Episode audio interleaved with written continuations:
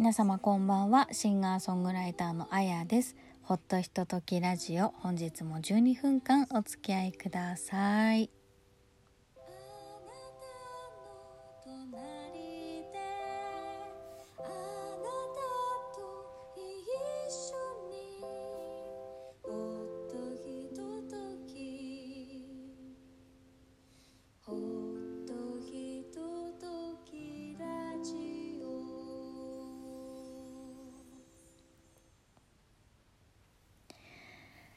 はい、えー、2023年11月の1日101回目のアップロードになります。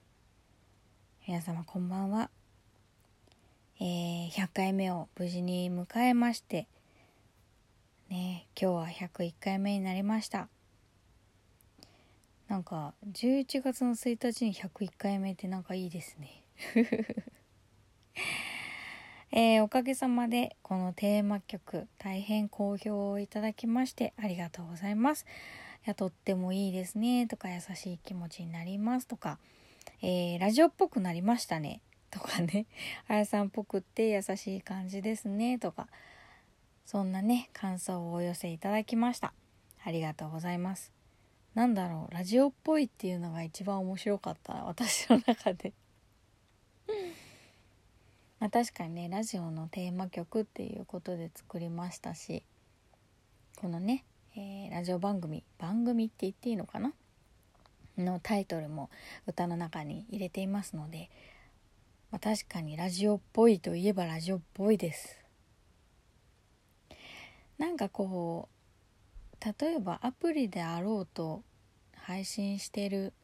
ものとしてなんとなくですけどまあ私が中高の頃はこんなことができるなんて思ってもいませんでしたがねまたなんかこういったことが何かにつながればいいなって思いますし。いやーぜひラジオで喋りたいですね。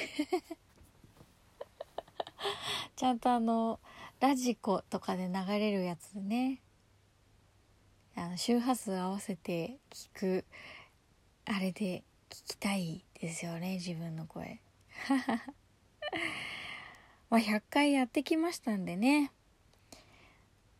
なんとなくなんだろう。ねパーソナリティっぽい感じをが身についてきてたらいいなと思いますけれども。まあでもあれですね。そう言われてみればまあ過去にクリスマスのイベントとかでね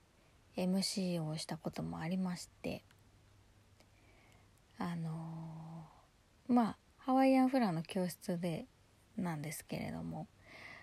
結局それぞれのクラスが踊る曲が何分あるとかでいろいろ組み立ててここにどのコーナーを入れるとかねやりながら時間計りながらやってましたけれどもまあ出演者が素人ですからなかなか時間通りにもいかず。とはいえタイムスケジュールは大幅にずらすことはできないのでなんか時間調整しながら喋ったりとかして司会進行を務めましたけれども。なんかああいうこともしてきましたし私でも。ライブの MC 非常に苦手なので あんまり喋んなくてもいいように曲をいっぱいやるんですけどまあでもねやっぱりそうは言ってもこんななんかちょっとボケた私のしゃべりを楽しみに してくれる方もいらっしゃいますのでね。是非是非これからも楽しんでいただきたいなと思っております。うん。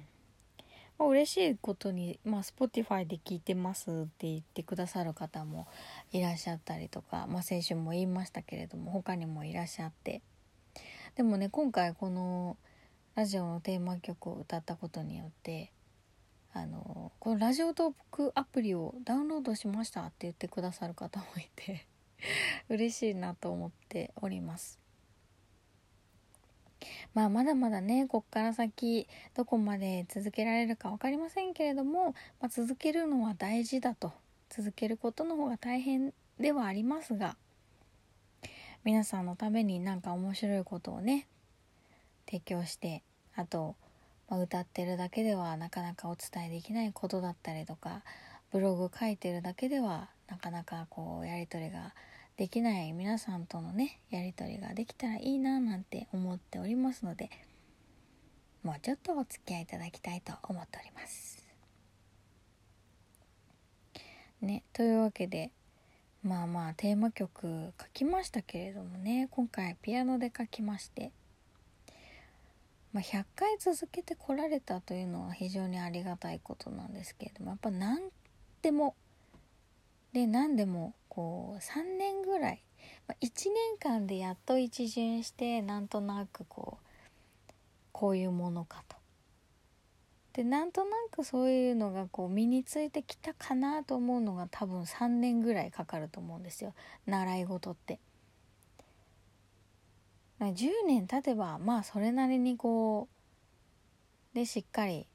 やれてるんではないかと私踊ってた時ももう15年ぐらいやりましたしね。ピアノももうちょっと長いぐらいやってましたけど。まあピアノはあんまりこ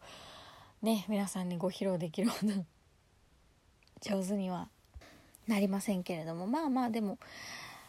ね楽譜が少し読めるようになったとかちょっと楽譜かけるようになったとかね。そういうことにおいてはあの時にお勉強してたことは全く無駄ではないと思ってますし、まあ、今でもねあの教室の先生とはまあ、やり取りがありましてありがたいことに、ね、あの教室に顔出してねなんて言ってくださるのもすごくありがたいですけれども。またちゃんとやりたいなとか思ってますけど。ね。というわけであそうそう。今日はねもう一個ちょっと久しぶりに本の話しようと思ってまして。最近まあ移動中には本は読んでるんですけれどもそうですね。最近本当に最近読んでたのは辻村美月さんだったりとかするんですけどね。あとね今読んでるのはあの古典新訳コレクションっていうのが河合で文庫から出てまして河合で文庫でいいのか？川出文庫でしたね。川出文庫から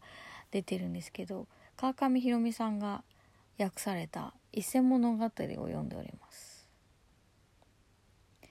ね芥川賞作家さんでいらっしゃいますけれども。なんかねこの川出書房の古典新訳コレクションって結構面白くってあの角田光代さんが「源氏物語」を訳していらっしゃるんですよ。それをぼちぼち読んでいたんですけれども何せ重たい太いでかいみたいな。感じで外に持ち出せないので 家で読んでたんですけどねあんまり進まなくてしかも上中下巻なんですよ。で上巻読み終わってから次を買おうと思っていたら何年経ったかな？多分3年ぐらい経ってると思うんですけどなんと川出書房さんから文庫化されてしまいまして。わーと。まあでもね文庫になっても悔しいんであの大きい本のまま読み続けようと私は思っていますがあとねもう一個言おうと思ってたんですよ。あの私児童書も結構読むんですけど「エルマーの冒険」がね日本語版に刊行されて60周年ということでその記念であの小さいポケット版た。3冊セットが出ましてもう嬉しすぎて早速買いましたねこれは。あのちょうど夏9月ぐらいかな？にあの立川でねエルマーの冒険展をやっておりまして私そこにもちょっとこっそり遊びに行ったんですけどもう本当に私この作品が大好きででもね3冊セットっていうか3部作であるっていうのを結構大きくなるまで知らなくて、まあ、知ってたんですけど全然読んでなくてそう。でボストンにいた時にねちょうど児童文学のあの盛んな土地でもあったというかすごく文学的にもいろんな作品が手に入るところにいましたのでそう。でエルマーをね3部作英語版で買い直したんですペーパーバッグで買い直して読んでたんですけどこの度この限定出版でポケット版が出たということでものすごく嬉しくってもう見た瞬間即買いでした。いや嬉しい本当に。なんかねこの「エルマーの冒険」って実は3部作ってさっき言いましたけれども「エルマーの冒険」「エルマーと竜」「エルマーと16匹の竜」というね3冊になってるんですけれども、まあ、ある男の子エレベエルマーエレベーターという子がある島に行ってあの竜を助けるっていうねお話なんですよ。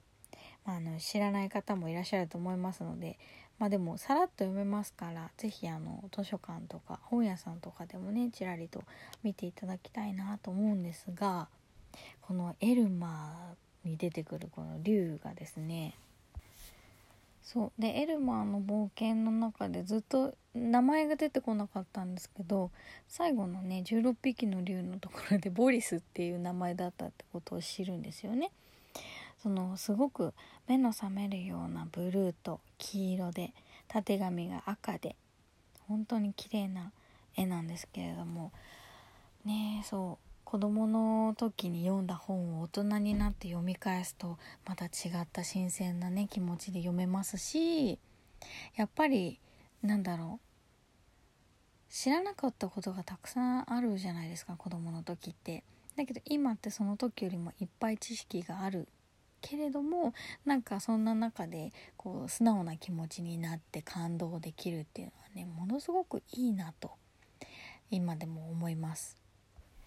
なのでねあの時々またこうやって読み返そうと思います。というわけでありがとうございました。